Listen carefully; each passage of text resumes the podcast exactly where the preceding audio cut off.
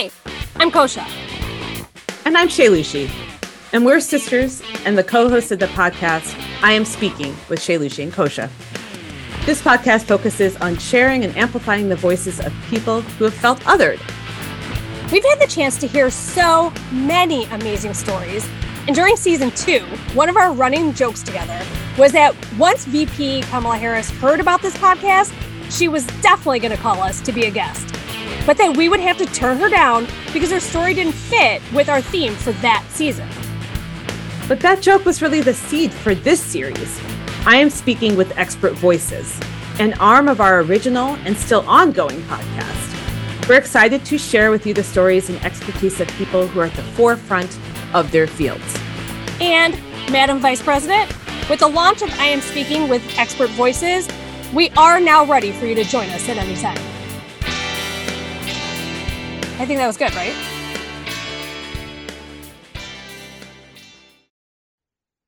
Hi, my name is Nikki. Um, I go by she, her pronouns, and I am speaking. Excellent. You want to say that again as a statement instead of a question mark? Yes, I can. I can phrase that again. And I am. wait, wait. Can you t- tell tell Nikki the story? oh, there was one person. it's like our first season. It's a- worth listening to. he I was- realize he that was so sweet. He very could he's a little nervous. He was nervous. He could not remember the name of our podcast. It was the first season, so no one really knew it. And he was like, "And am I speaking?" And I was like, "You are speaking. You want to say it as a statement." And then we were like, uh, so then he said it again, but then Shaylushi and I were laughing. And then the third time he said it wrong again. And so he had to say it four times. And I left them all in because I'm like, this is so good. We're just at the beginning. He was like yeah. our 10th, like maybe not even 10th guest. It was like our seventh No. or eighth guest. Yeah. so probably not. it was even just so awesome. Yeah. Okay. So definitely say it as a statement. Okay. You want me to start from the No, beginning? just say the, Okay. just say, And I am speaking. there you go. There we go. Hi, Nikki. Welcome to our podcast. Hi. Thanks for having me. And uh, we really appreciate you joining us to talk about your experience in mental health, per- working with patients, um, you know, and and touching on previous seasons, um, some of the challenges that women face when they are in a field that's largely been dominated by men. Um, and so, what it's been like to move from being a nurse to a nurse practitioner. And it's we'll touch on a bunch of other stuff along the way, obviously. Okay. How do you know Kosha? Let's start there. That's a nice, easy, hopefully easy entry point. That's pretty easy. Um. Well, Kosha comes to my job and talks about some new medicines that um, come out into the field and have been very, very helpful in our patient population. So, and she's a wonderful, wonderful woman, lots of personality. We love her very much. She does have a lot of personality, that's for sure. So she didn't sound quite as excited about that personality as you, but yeah. So I, you know, but the listeners know I I work for a company that um, promotes long acting injections for people with schizophrenia and schizoaffective disorder, and it's just a really marginalized group and people who just have very serious mental illness. And so uh, the place where Nikki is a nurse practitioner has a lot of those SMI patients, a lot of those seriously mentally ill patients. So we talk a lot. Actually, she comes to my programs, and um, she's just a huge advocate for the patients. Also, That's amazing.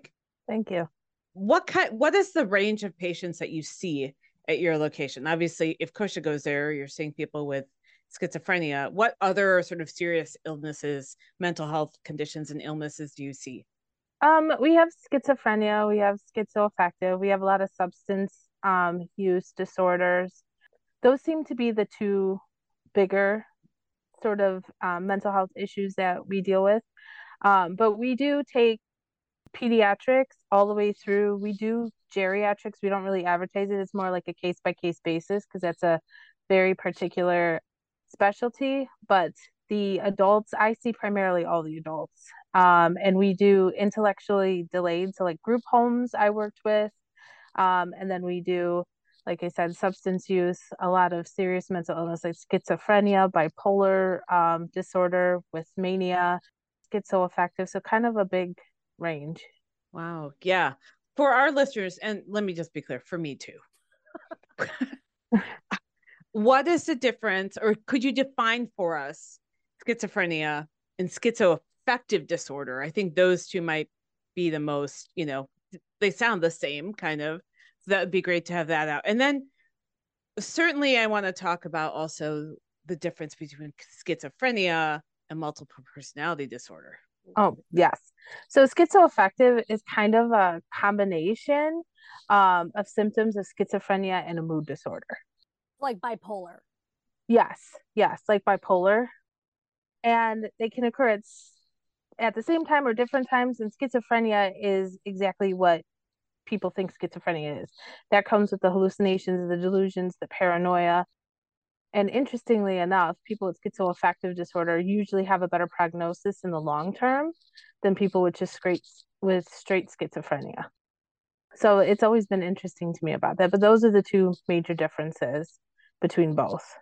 So so to be clear, a lot of times schizoaffective is a diagnosis of elimination. So people think, right, like you have bipolar because you have this mania and and depression and then they're and then they're like well that's not the meds aren't helping or it's not enough mm. to explain all of the symptoms and so they do they kind of like cut away at all of the other um, diagnoses until they get to schizo schizoaffective so usually that's like a later right yeah that's i mean and that's usually how at least in my practice you know like i'm still fairly new so um, but that's usually how I get through to that diagnosis. And, you know, I have my issues with diagnosis because, you know, the first time I see a patient, I have to diagnose somebody. So I'm not getting an, an entire clinical picture. It's more just like tids and, you know, bits that I can get and extrapolate from them at that moment. And sometimes I, you know, it's hard to get collateral information.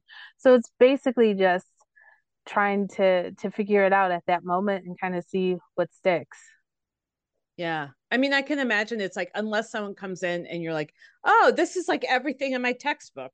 Right. Right? Unless they you know they're basically like oh check check check check. Things get muddied and you're like well i have like 15 minutes or 20 minutes or whatever the sort of standard amount of time for a for a patient appointment is. And you're like i don't. Like there's so many other questions I would want to ask about your life and what's happened to you and blah all these kinds of things that to be able to say like here you have this major mental health issue and now you have to be on these meds that are pretty intense. They work for that condition but they're pretty intense. It's like that's a lot. It it is a lot and it's um you know and i like to tell people that mental health is a spectrum. It's not dichotomous. Like you're not nobody fits into that perfect little box. And the more we compartmentalize people i think the more disservice we do to our patients. And so when we understand that mental health exists on the spectrum overall i feel like it's better treatment because some people don't fit right away into one diagnosis. And then after a few months of working with them or a year you start to find things out. They start to open up more. And then all of a sudden you're like ah now it makes sense. So it's it's an interesting field for sure. Absolutely. I think part of the issue also so uh, nikki is an outpatient right? And a lot of patients don't come to her until they've been through the inpatient. And inpatient can be very traumatic also right? So yes. if you think about someone who's having a, a psychotic break they need to be they're like the two options are to go someone's having a psychotic break the, your two options are you get taken to jail or you get taken to the hospital.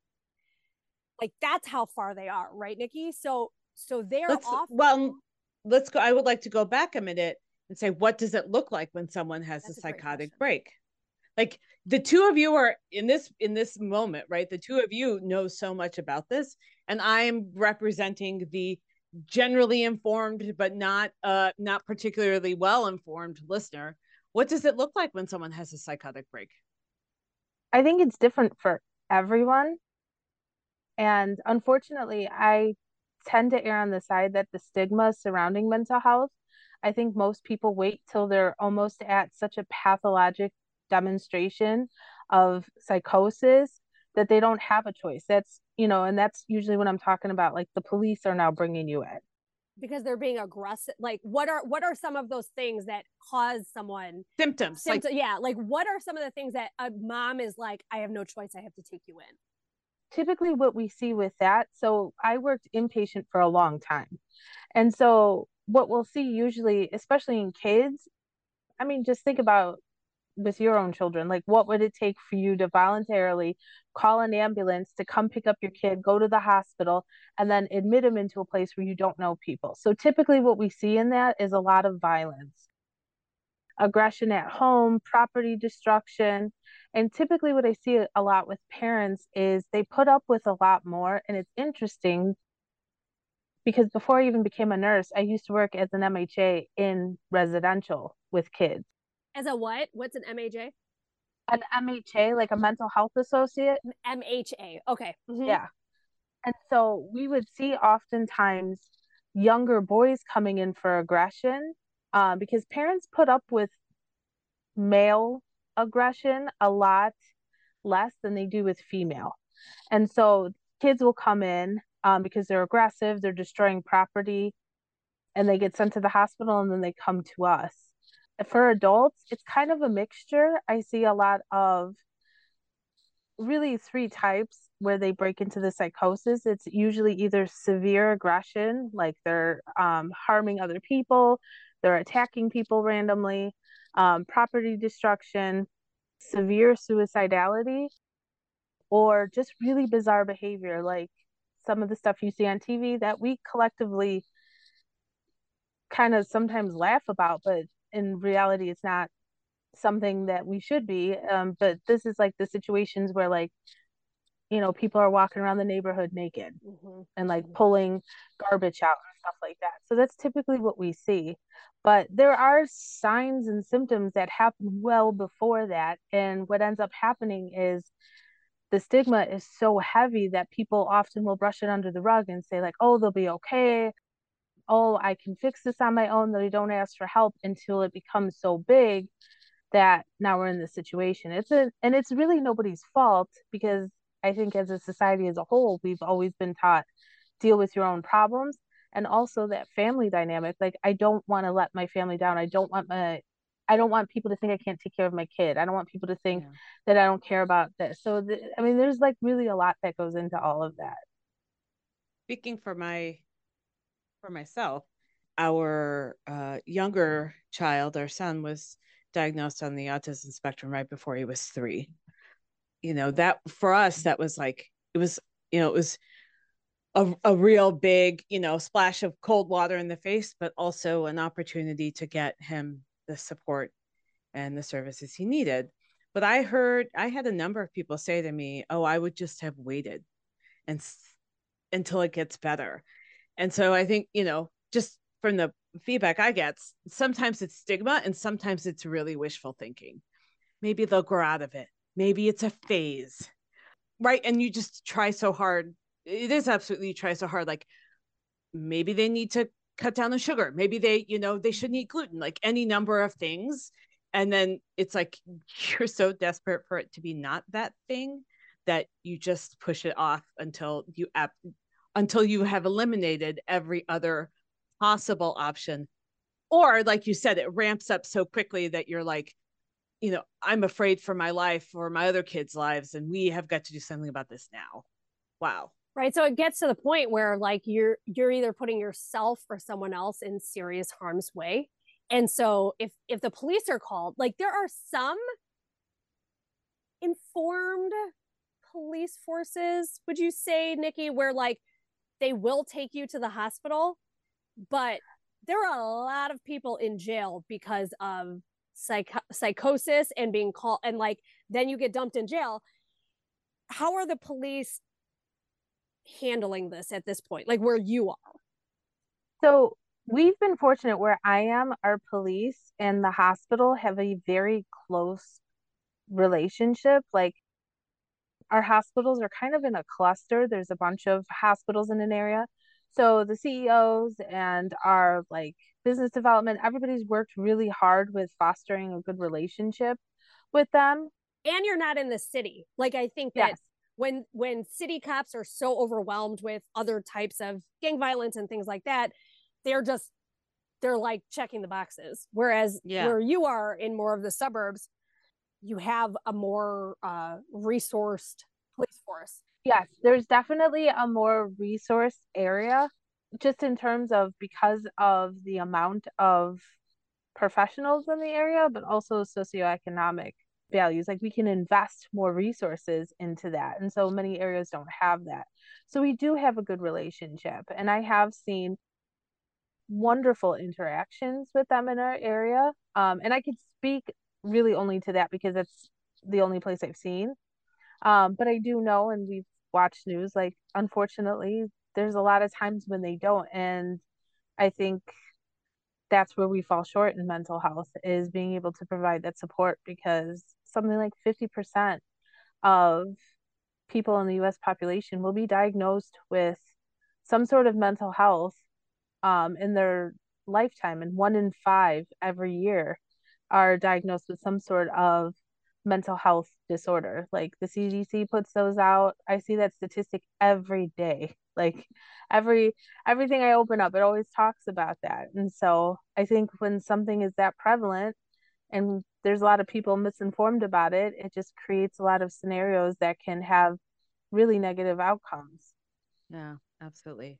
Can you walk us through someone goes into the inpatient, right? Like that they're taken there by their caregiver, right? Their family member. This person is um, psychotic and aggressive and you know refusing their meds. That's a that's a big part of it. Can you t- take us through the steps of what? Because you were on the inpatient unit for longer than you're in the outpatient unit so yes, far, right? Yes. I mean, how long were you in the inpatient, a psych inpatient? nurse. Not that you were in psych yeah. Five years. Five years. So tell us, like, walk us through what happens. Someone comes into the front doors of the inpatient. What happens to that patient? So you come in. I mean, I could go through the whole process from beginning to end. Yeah, that'd be great. Yeah. Okay. So if you are, let's say, if you express suicidal ideation, like, you know, your friend expressed suicidal ideation and you're like, I think you need to go get help. I'm really concerned about you. They go via the ambulance to the hospital. The first thing they're going to do is they're going to be assessed. And there's two forms they get there's a petition and a certification. A petition is a legal document that basically anybody with a license, it was my understanding, anybody with a license, um, or police officers, firefighters, social workers, nurses, anybody can petition somebody to go be assessed at a hospital. Once they go to a hospital, I believe it's nurse practitioners, doctors, DOs, and psychologists, clinical psychologists can fill out, um, and therapists, um, like LCSWs, can fill out something called a certification. So you get assessed if they believe you meet one of the three criteria to be inpatient. That means you're a harm to yourself, you're a harm to other people, or you're incapable of caring for yourself. So that looks like somebody who's like laying in bed, not using the bathroom, not eating, not drinking, something like that. If you meet one of those three criteria, they fill out something called a certification. And that certification then means that you are now admitted into a psychiatric facility under the care of a psychiatrist or a nurse practitioner or PA, whoever it may be, it's a provider. You are then sent to a hospital. Once you're in the hospital, um, you go through the admissions process. They'll go through all the legal paperwork and they'll talk to you about signing in voluntary versus involuntary. Then you go up to the unit, a nurse does an assessment, the doctor gets called. We put in orders based on whatever level of care you're at. So, like if you're in a substance abuse unit, if you're um, in a general psych. So, there's different standing orders for different units and in different hospitals. But we put those in. We evaluate your meds you have to be seen by a provider within 24 hours of admission. Once you're seen within 24 hours of admission, our policy is we have up to 72 hours for a therapist to see you. This is where it does kind of branch because if if the person is docile or um, uh, like kind of going along with things or is there for let's say suicidal ideation then all of this is happening if someone is coming in aggressive and violent irritable then you have to sedate them typically they're sedated before they come to us by the ER because they need to be safe for transport. Now, I can't speak for every hospital, but for us, we want to make sure that they're safe for transport because if they're aggressive, trying to get out of the restraints, if they're physically, I don't want to put any EMTs at risk. And I don't want the patient to be at risk too, you know, fighting with people in an ambulance. I can't imagine that's going to go well. So that would that would not go well. So we want to make sure that they're safe. And when they come in, if they're sedated when they come in, um, we do our best to try to wake them up because I want to assess them. I need to assess them as a nurse. Um, I want to make sure that they're breathing. I want to make sure that they're okay. I want to make sure there's no injuries. And then if they're still pretty sedated and we can't get them awake, then we watch them. We have a nurse or an MHA sit by them and watch them continuously until they kind of wake up. And sometimes, depending on how long they've been there, if there was any substances used, what sort of what sort of sedation medications they use will determine how long. I've had patients sleep for 24 hours straight. So Shaylushi talked recently about like how how totally in the stone ages we are with women's health and the same thing goes for mental health. So what like as far as we've come with mental health med like just eh, science how far science has come one of the names for um, the sedation cocktail that they use for patients who are psychotic is called the b52s yep what is that nikki what is b52 i've heard B52s, the Holy Trinity, the Ativan train, all of them. And that's Benadryl 50, Haldol 5, and Ativan 2. Wow. It's given IM. Um, there is a big push to kind of move away from that. What you're trying to do there essentially is just snow the patient. Yeah. yeah it's just snow. So let without jargon. Oh, sorry. Your t- IM means intra- intramuscular. Intramuscular. So like in your arm or in your butt or whatever. like deep into the deep into the muscle into t- yeah muscle. And then snow means to knock them out? Yeah to sedate them okay. Yeah there's there's a lot of cocktails that have come out. They use ketamine they use versed. This is but this is the path for someone who is cooperative let's say or at least not combative the b52 is not Sure, but my question here is this the well, it assumes that someone's like, okay, I'm I'm okay to stay here for treatment. I'm what if someone's like, get me the hell out of here? I don't want to be here. Um, I refuse. That happens all the time. So they're involuntary then, and there's a different set of standards for involuntary. We get that a lot. People will tell us, like, I want to sign out AMA. There is no AMA in psych that's against medical orders or uh, against medical advice. Yeah, against medical advice. There is no AMA in psych. You cannot sign out against medical advice. You can't take your kids out AMA either. If your child is admitted to a psych facility with a petition, you cannot sign out AMA. You cannot sign out against medical advice.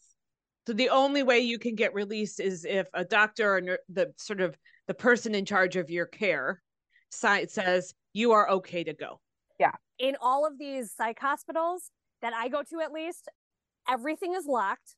And like I have gotten, I'm not kidding. I didn't have someone with me with keys and I got stuck in the stairwell for like 10 minutes where I'm like, excuse me. And I'm like trying to call. Yeah, I mean, people can't like just leave. No, people can't. There, I mean, people have, there are stopgaps. People have attempted to run. People have attempted to try to run out of different you know, areas in the hospital, but like you said, they're locked. Everywhere's locked. Um, it's very hard. Now that's like at a standalone facility. When you get to like medical hospitals, that's where you get a lot of like elopement from psych patients if they try to leave. It's very hard to do that in different facilities. That makes sense. Sure. Yeah, where you're just like in the ER and you're just admitted yeah. to floor or something. There you have like people with heart problems in the same place. So that makes it hard to do. So they can't lock it. Yeah, every everything is locked. at ours. Everything's locked.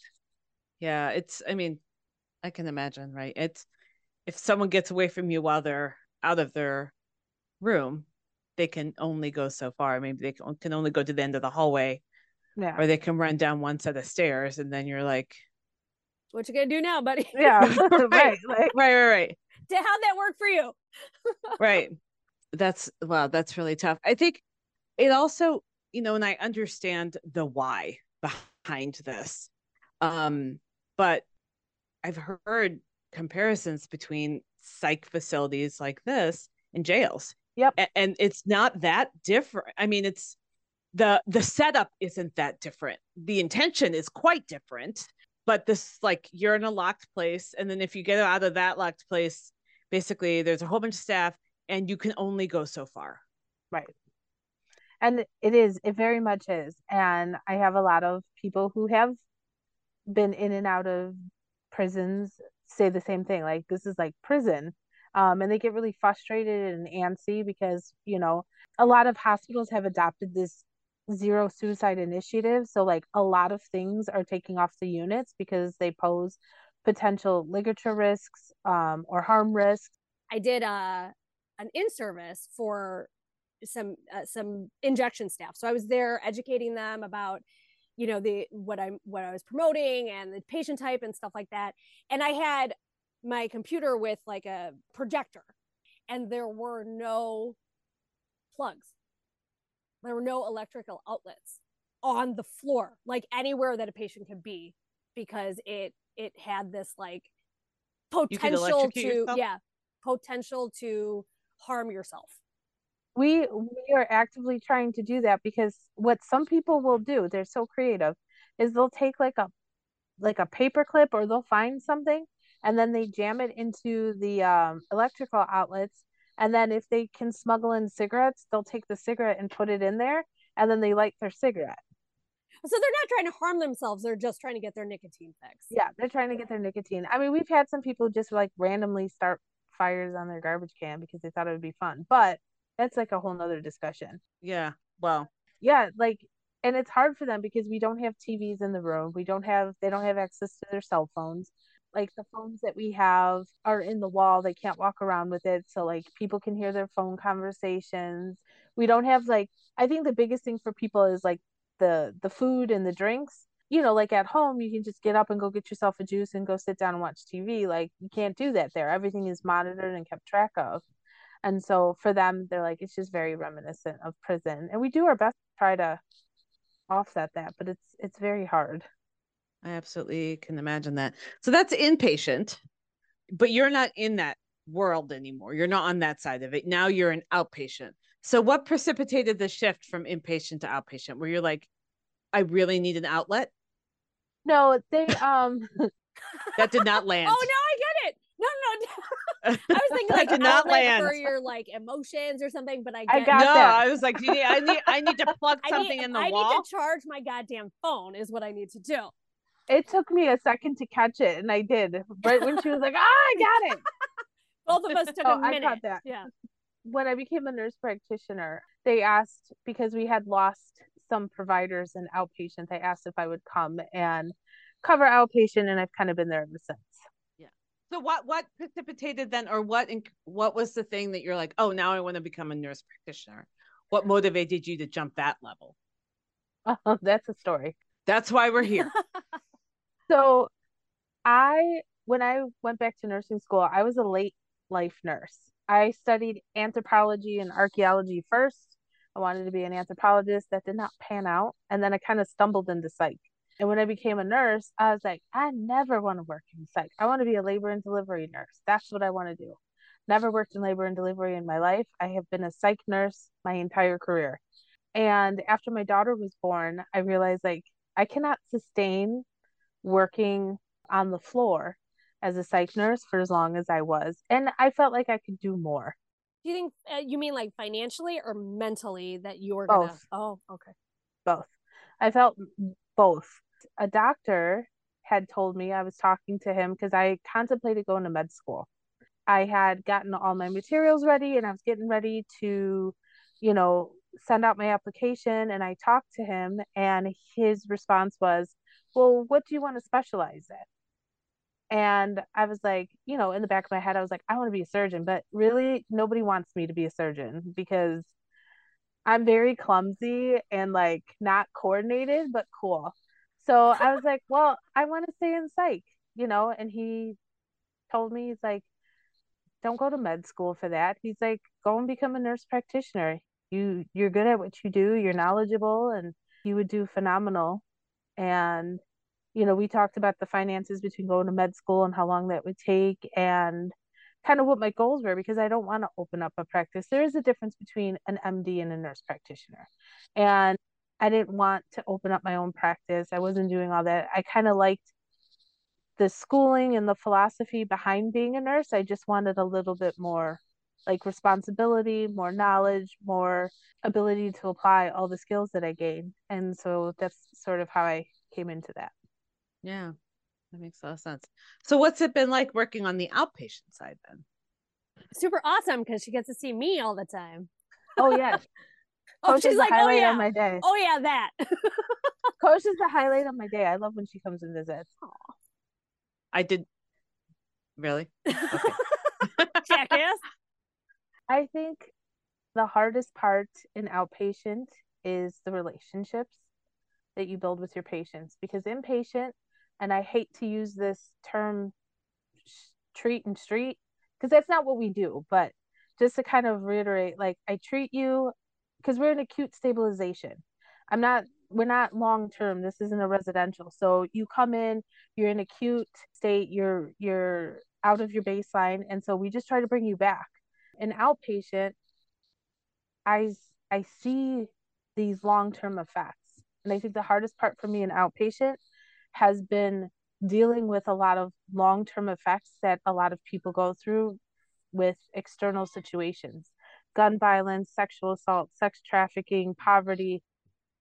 It's 10 hours a day I get kind of just bombarded with 10 hours a day of dealing with it. Yeah. You know, that it's, it's interesting that you say, you know, like, oh, coach is the highlight of our day, which is very sweet of you to say. But what I will say is part of uh, like what what we talk about is trying to go into all of these offices with a smile because it might be the only smile you see that day. Yes. Like it as cheesy as that sounds, that like me not coming in needing something from you and being in like an acute or like in a in a rough mental state or having get a fight with my, like i'm not bringing that stuff. I might have just gotten a fight with my mom but i'm not bringing that that's not why i'm there to talk to you and it might be the only smile you see all day. Yeah. Yeah no that's true.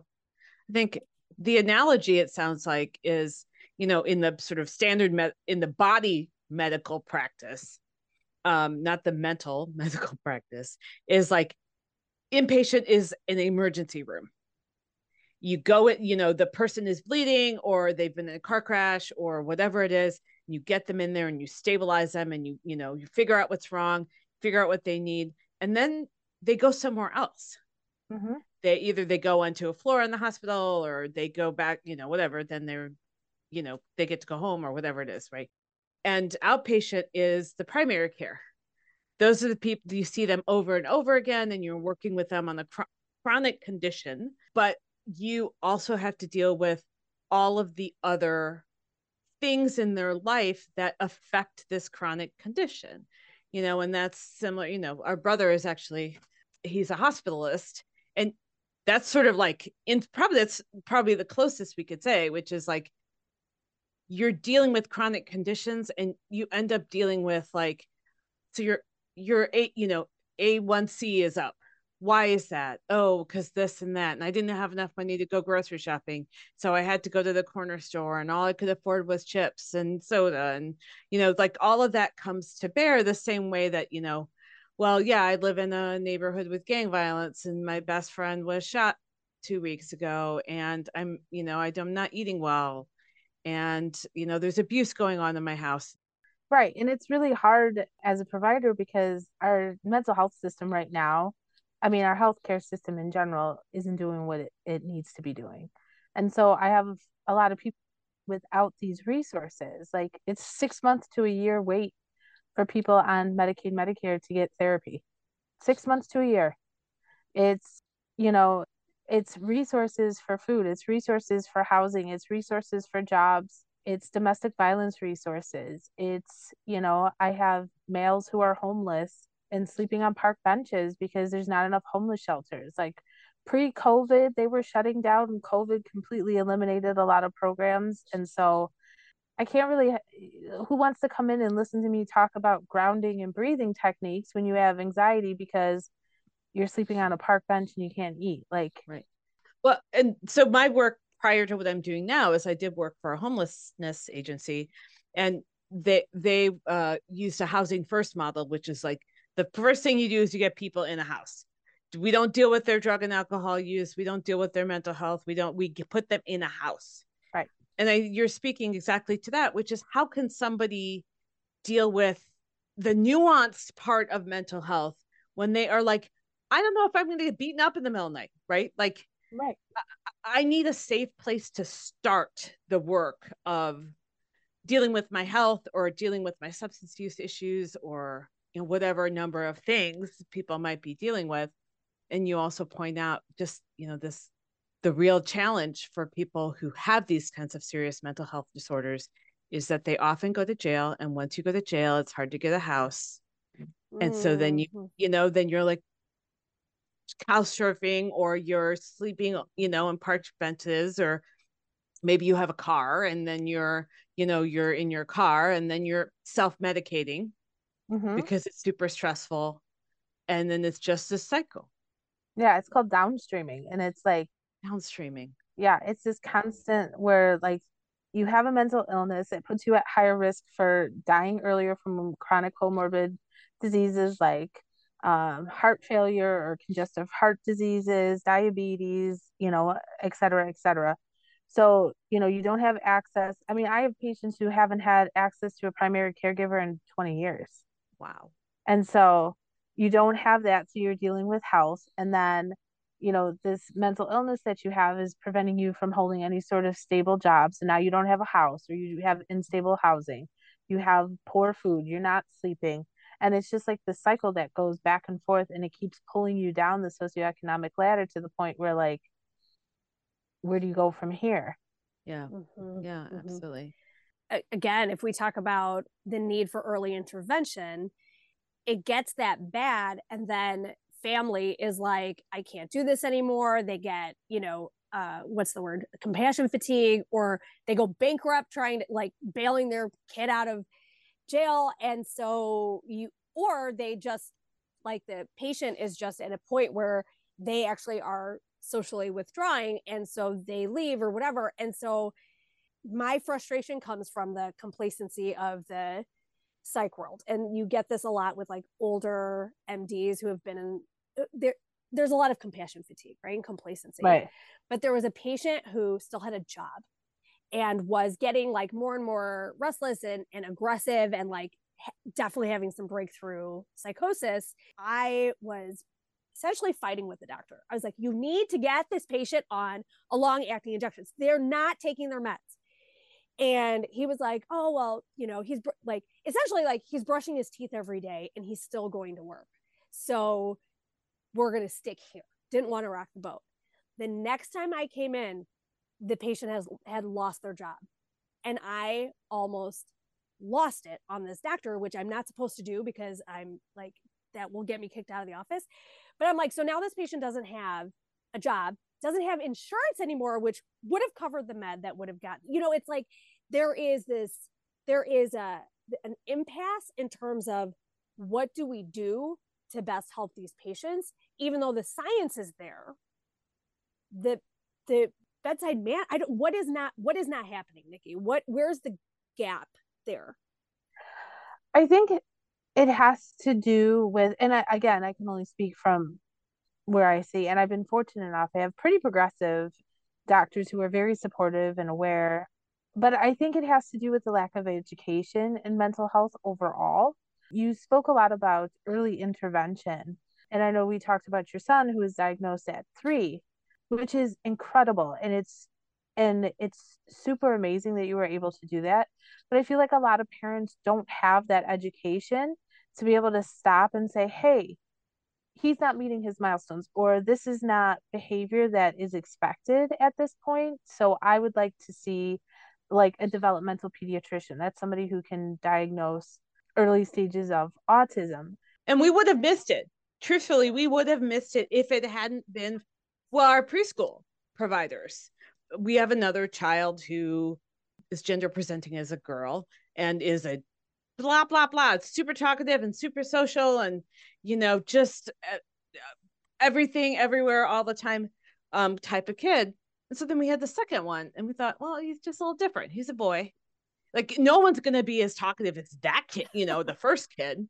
And so we just assumed it was personality differences right? Temperament and personality differences. And it wasn't until he was about two and a half maybe two and a quarter that the preschool came you know preschool providers had a meeting with with us and said we're concerned. He's not talking as much as he should be. He's not engaging with other kids as, as we would expect at this age. You know i i'm so grateful for those people. And i actually said like to that you know after the whole conversation was over i was like this must have been really hard for you to talk to me. And she's uh our preschool you know person said yeah you can't believe the number of people who rage at me because i'm telling something i'm basic they're hearing there's something wrong with their kid. And i was like i have nothing but gratitude for them. Even recently i was thinking about how fortunate we were to have those you know those providers who'd seen so many kids, but also felt like I need to say this. Like it's in our moral and ethical duty, and and to say it even though it was scary. But I wouldn't have known to. I wouldn't have thought to take him to a pedi a developmental pedi- pediatrician until he was maybe four, which he would have lost a good chunk of support. Yeah. A lot of pe- people don't really catch till about three or four. So it was wonderful that you were able to get that support. But I think for a lot of people too, even when they hear that, it's really hard for them to understand like what this disease and spectrum looks like. And it's fear. It's fear because it's lack of knowledge. And one of my favorite sayings when I used to work on the pediatric unit, because that's what I did for a very long time. I was I was a peds nurse. I used to tell them, grieve the ideas that you used to have. Like we all have dreams for our kids. I want my kid to grow up. I want her to be happy. I want her to have A, B, C, and D. And sometimes when this happens, like it throws a wrench in our plans, and we're like, you know, it's okay. You can you can be angry, you can be frustrated, and you can take that time to grieve those dreams you have. But in the end, I think what's important as parents is we need to meet our kids where they're at. Mm-hmm. Absolutely. We need to meet them where they're at. And the more expectations we keep putting on them like that, I think we're setting the bar so high that we just inevitably set them up to fail every time. Oh, that's a good point. I think that's one of the biggest things in pediatric psychiatry I used to see all the time with parents is I would have kids come in who are on the spectrum, or I would have kids who come in with severe ADHD, and the parents would be like, "Can you just give them a pill and they'll be fine?" I'm like, "That's not how this works." And let's work on scaffolding the environment or creating an environment and understanding what your kid's capability is and appreciate and love them where they're at and foster where they're at so that you're not making them feel inferior you're not setting them up for failure. We need to be respectful and honor where they're at. And i think that's how we make progress in ped psychiatry. I'm going to step off my soapbox for that but i have a lot of soapbox issues for that. No and that's i i don't well first of all this is a place to have a soapbox yeah, right. moment. That that was that was the other option for the title of our podcast was soapbox moments. So it's it's okay. i like it. um but i i mean i agree with you and one of the most help probably the most helpful thing i got not to talk too much about the you know diagnosis process but i imagine it's very even though it's a different you know issue that we're dealing with in terms of like what's going on this is very important for parents to learn like because it is a cold water in the face moment where you're like oh my god this wasn't what I thought was going to happen here. And then you got to, you should, and I'm going to should that one for sure, is um, deal with reality, but also to realize that's still the same kid. Mm-hmm. The diagnosis doesn't change who they are. It tells you something about w- what's going on with them who they are what's going on with them. They're still the same kid. And you know i think one of the one of the aba um, therapists who was helping him was like he's still the same kid. It's just your perception of what's going on is different now but there's nothing different about him. You know it's the same really anywhere with any diagnosis you're still the same. Yeah. You just have a different understanding of what might you know sort of what's happening. But if your kid gets diagnosed with extreme adhd they're still the same kid. Right? Just you know more about what's going on. And by ignoring it you're actually causing so much more harm than yes. it's it's not like everything if you ignore it it's going to be neutral right? And everything's just going to keep being the same you're actually going to cause them to tumble. It must be hard. And i you know i have an eight year old and and at this point she doesn't have any neurodiversity or or any mental health you know issues going on. But i i can imagine it is hard to admit that like you're something's going on with your kid or your brother or your mom. But at the same time the more we shed light on these things and talk about them is when that's the only way to break down the stigma. It's the only It way. is, And the way in the language that we use. You know, I try to be very mindful, you know, going through class, going through, you know, you hear we talk about when we say, like, oh, that kid's autistic. Like, no, that child has autism. There's a big difference. Oh, he's bipolar. No, he has bipolar disorder. We say that it like it we don't call people schizophrenic we say like they're they are coping with their schizophrenia or something. And the other thing, Shaylushi and I actually at the beginning of this season, um, I said stuff like when people go, "Oh my god, I'm just so OCD right now." No, no, no. You just want things in a particular order, right? Or I just I feel so schizophrenic. No, you just have a lot of things going on, and that that does, and you're being pulled in lots of directions. That does not mean you have paranoid delusions. Like all of these symptoms. And and the other thing is like how we just we're like she's just crazy. He's he's crazy. I have i realized when i started working in mental health that i say that a lot. And i'm like it's one thing to be like that situation is crazy right? When you're not when you're talking about something that's not a human but i have really tried to pull back and and catch myself when i say like even if i say i feel crazy like i don't want to say those things or i'm just crazy. Like stop using those kind of words because they invalidate and dismiss what people are actually going through. Yeah like when people are like say she's bipolar people don't really understand how devastating bipolar disorder can be. And so when you constantly diminish it like on one hand yeah it's opening up the conversation but at the other hand like it really diminishes all of the hardships that they do have to endure. And so it makes it that much harder for them to reach out for support and for family to understand like bipolar disorder and depression and anxiety are not just diseases of being lazy. I hear that all the time. Parents and um, adults and siblings will be like, she's not depressed. She just needs to get out and work, you know, or she needs to go for a run. She needs to take these vitamins um she needs to go to church etc etc and that's because they like diminish it so much. You know they use it in everyday language that i don't think people really understand until they've actually worked in the field or have seen how devastating the effects have.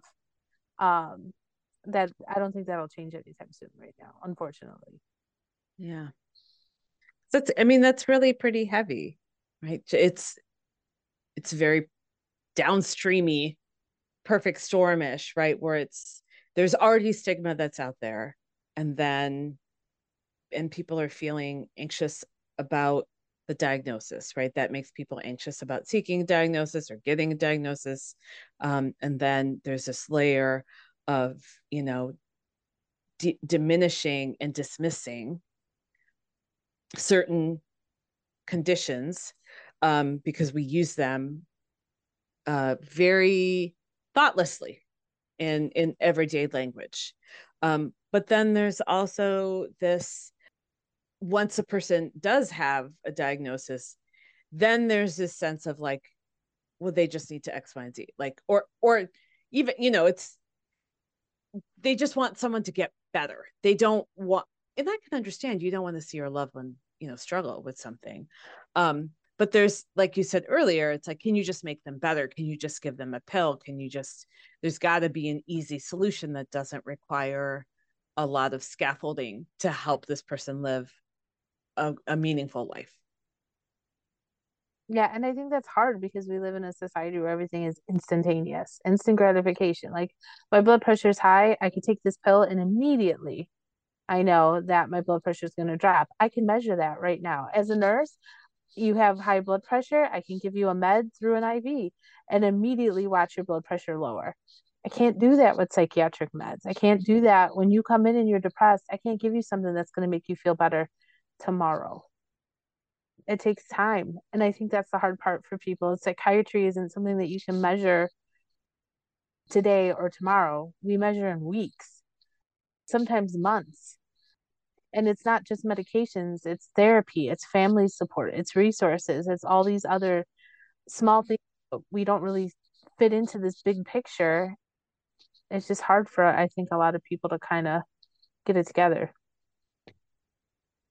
Another question a question i have for you is you know you just made the analogy or you just made the comparison to blood pressure meds. And in a way you get a medicine for your body and your body d- responds without you having to control it. It's sort of like just does it right? I imagine you tell me i'm wrong because i may have but that part of this part of what makes psych- psychiatric you know improvement so difficult is because you actually have control over the situation to some extent through your own cognition and your own perception of the world right?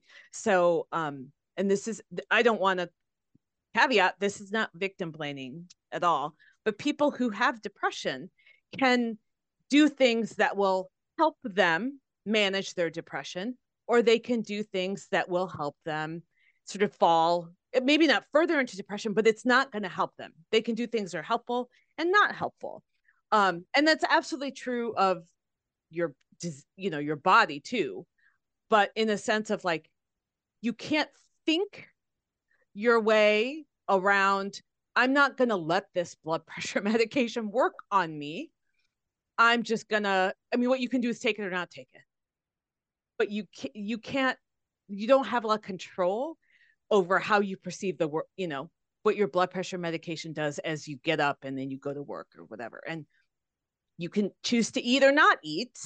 And that has a, you can choose to go to work or not go to work. You can choose to turn on the lights or not turn on the lights. There is so much nuance. Like maybe that's what I'm getting at here. Is that there's so much nuance about what um, affects our mental health that someone could be taking medication and not seeing the kind of results they would want because it's so new, it's both internally and externally. But maybe I'm wrong about that. No, no, I I agree. I agree. There's a lot of that too, and it's also um, I feel like the consequences of not maybe being compliant with medications, and I know Kosha can speak to this too, are a lot more um, severe and immediate with something like high blood pressure meds um, or diabetes meds. And so you feel it right away. Whereas some patients will tell me, like, um, I took my meds for three weeks and I didn't feel anything. And then they stop taking it and they're like, but I feel terrible. And there's like this miss, like this disconnect. And I was like, you started to feel terrible after you stopped taking your meds. I'm sorry, but like, you're like, is how is, do you not see the difference? Yeah. And that's because it was insidious to make them feel better. It wasn't like they took this pill today, tomorrow they were no longer depressed. It was like over a month or two. And then they're like, well, I don't think it was doing anything. And that's because I think people expect when you take like an antidepressant like, oh, I'm going to take it today and I'm never going to be depressed. I'm going to be this happy individual. I'm going to be great. I'm going to be great. I'm going to be like all those people on Instagram I see who are smiling and working out and doing all this. I'm going to be great. And when that doesn't happen, they're like, well, I feel like it doesn't work. And so they stop taking it and then they get worse. And they're like, well, your pill made me worse. Like, well, not really.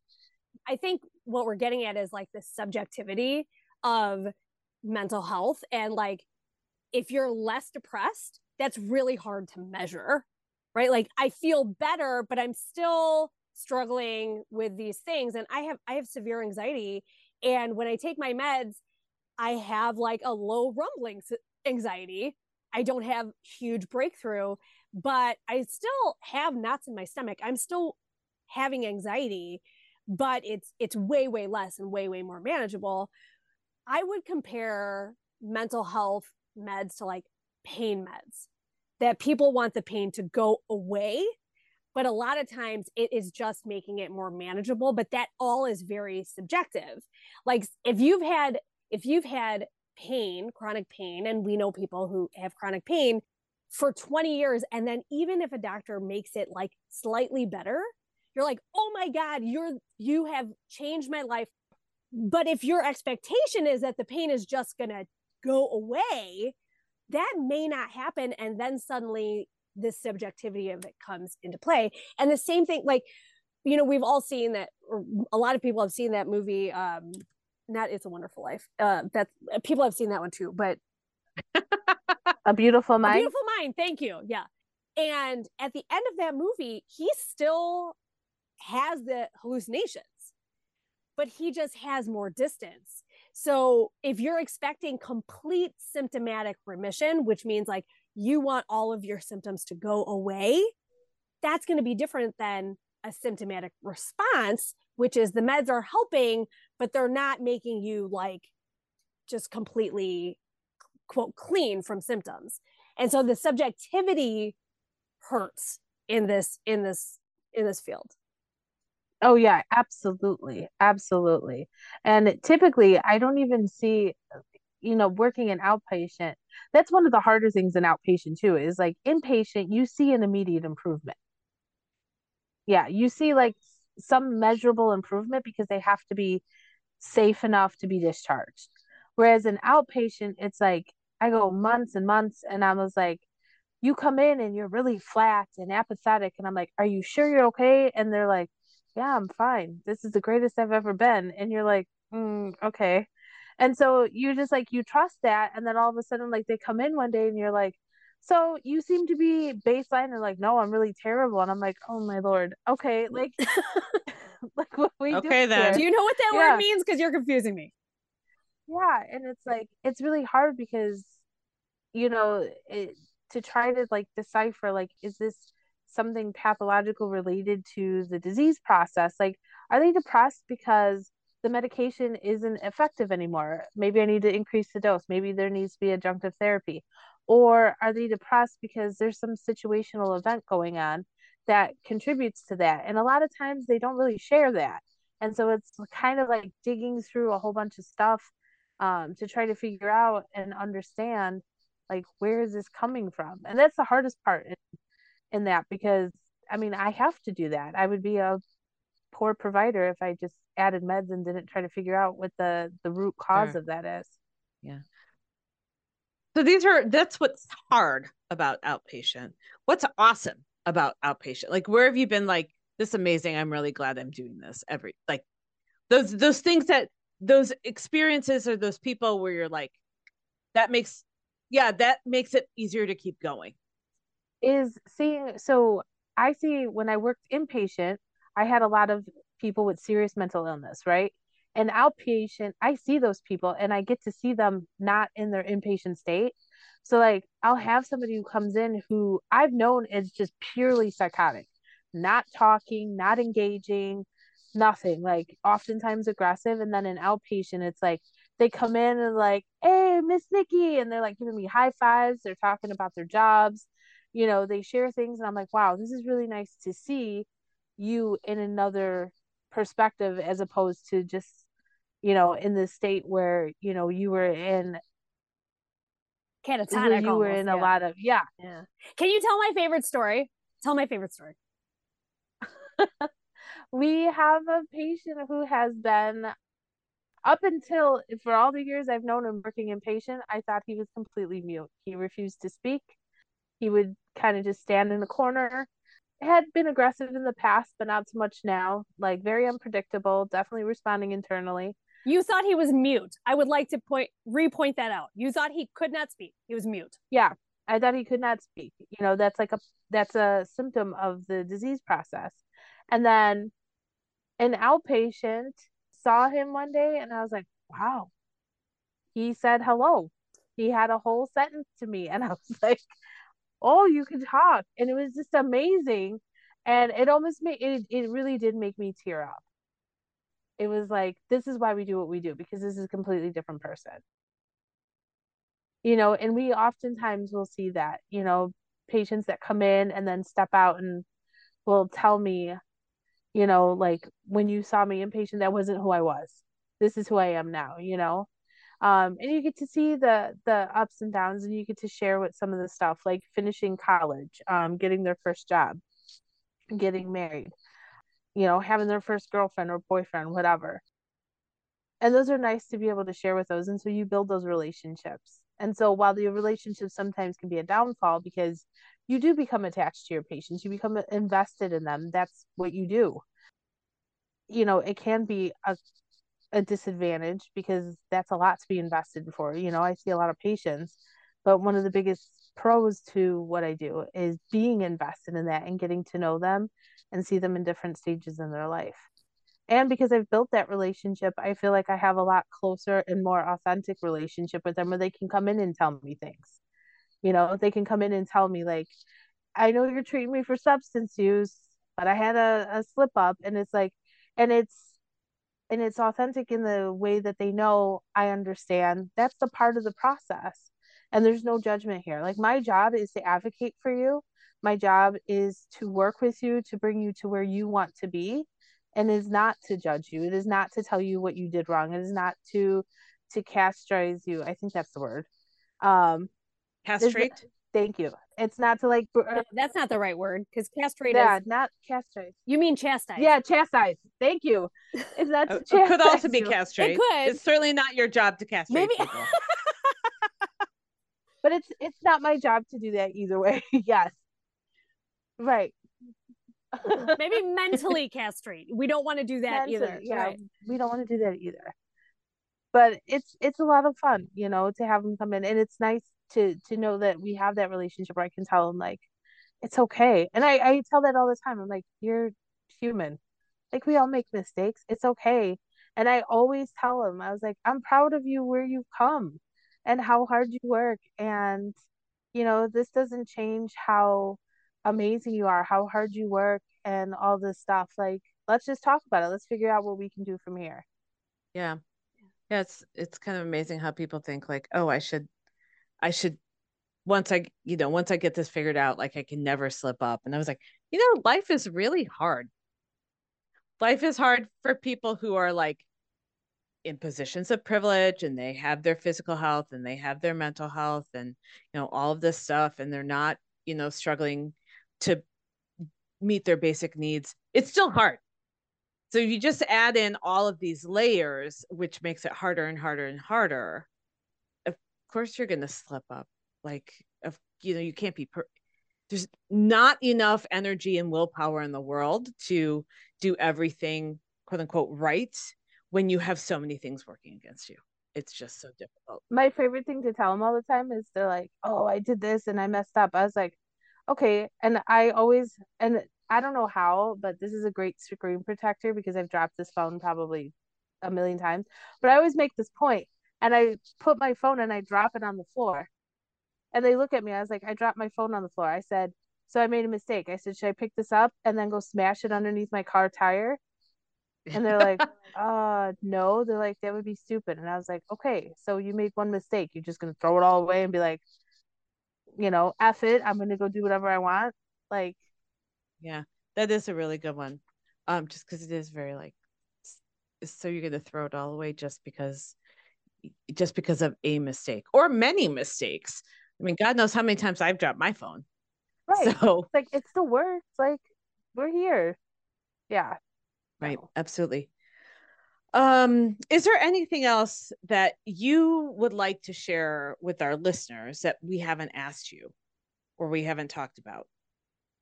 I think I would, the one thing I would tell people is just read a little bit and try to seek empathy. You know, I don't think we really understand what anybody's truly going through.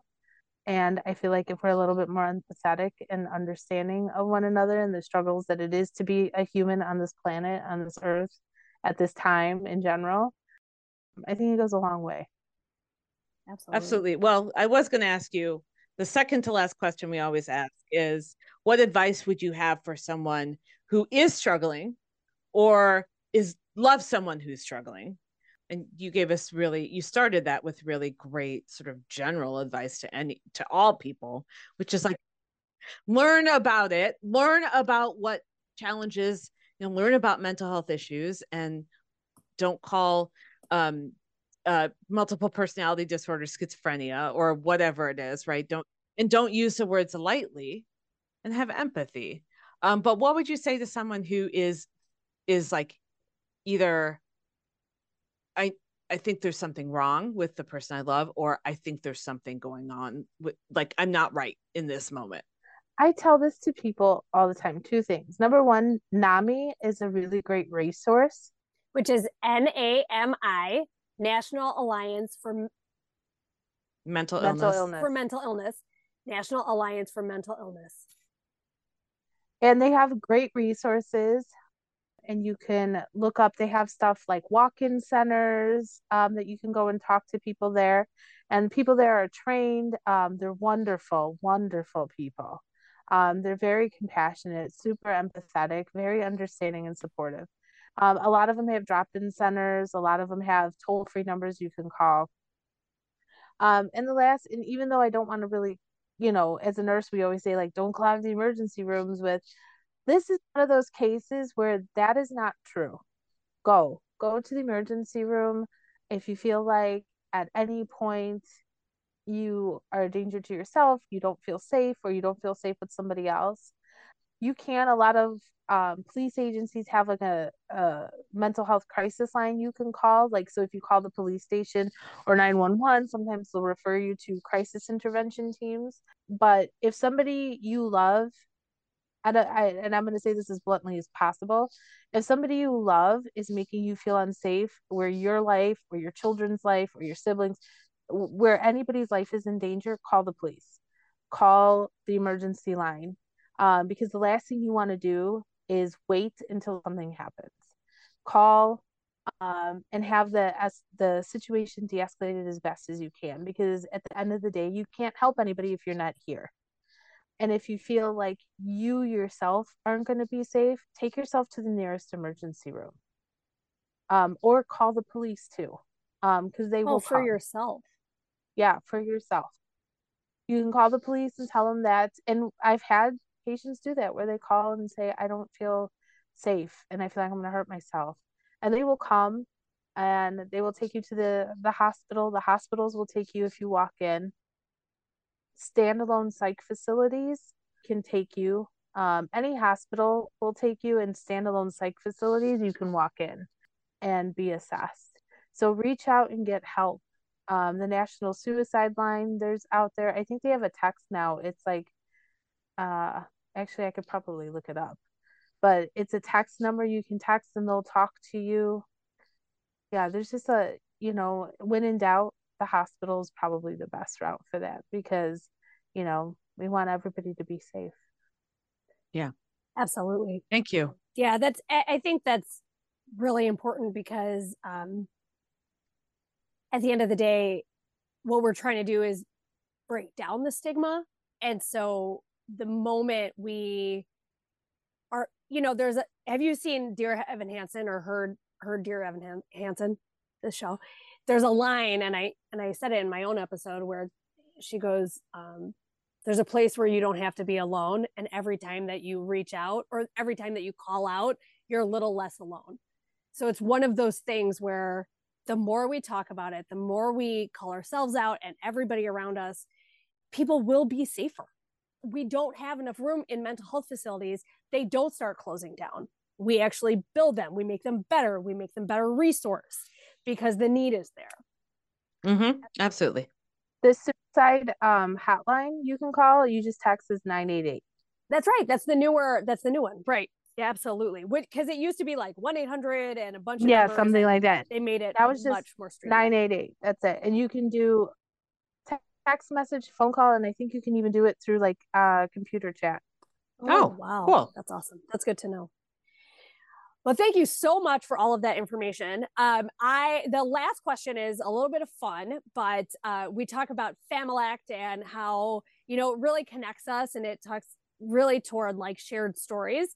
So, can you give us some examples of your Familect, either at home or uh, like at work? Because you, I know you work with a very tight group of people like you guys are very close. So what are some of the words phrases um you know made up words that you use that only mean something to you and not anybody else? Um, I I- when you when we had talked about it and you sent that info to me, I was like cracking up because there's so many words. And even now I don't even know if they're real words or not. And so when you asked me that question, I was like, I don't even know because sometimes I'll say stuff and my husband will be like, "What is that?" And I'll say stuff like, so growing up, where I grew up, I grew up in Cicero, and we used to say skeevy all the time, skeevy like really gross, like Oh. in like super gross, like skeevy. And I would just throw it out there like skeevy, and he's like, "What does that even mean?" Nobody knows what that means. It's like a, a small group of us, and he's I was like, "It's like a word." so the thing is it doesn't matter if it's a real word or not the whole idea is that it means something to you which makes it Familect. And I mean, my daughter has words every day that she says. Her new one is spindalonio. Spindalonio. so I- Yeah. what is it Oh. so she asked me where babies came from one day, uh-huh and I tried to give her like very, very correct anatomical and medical explanation.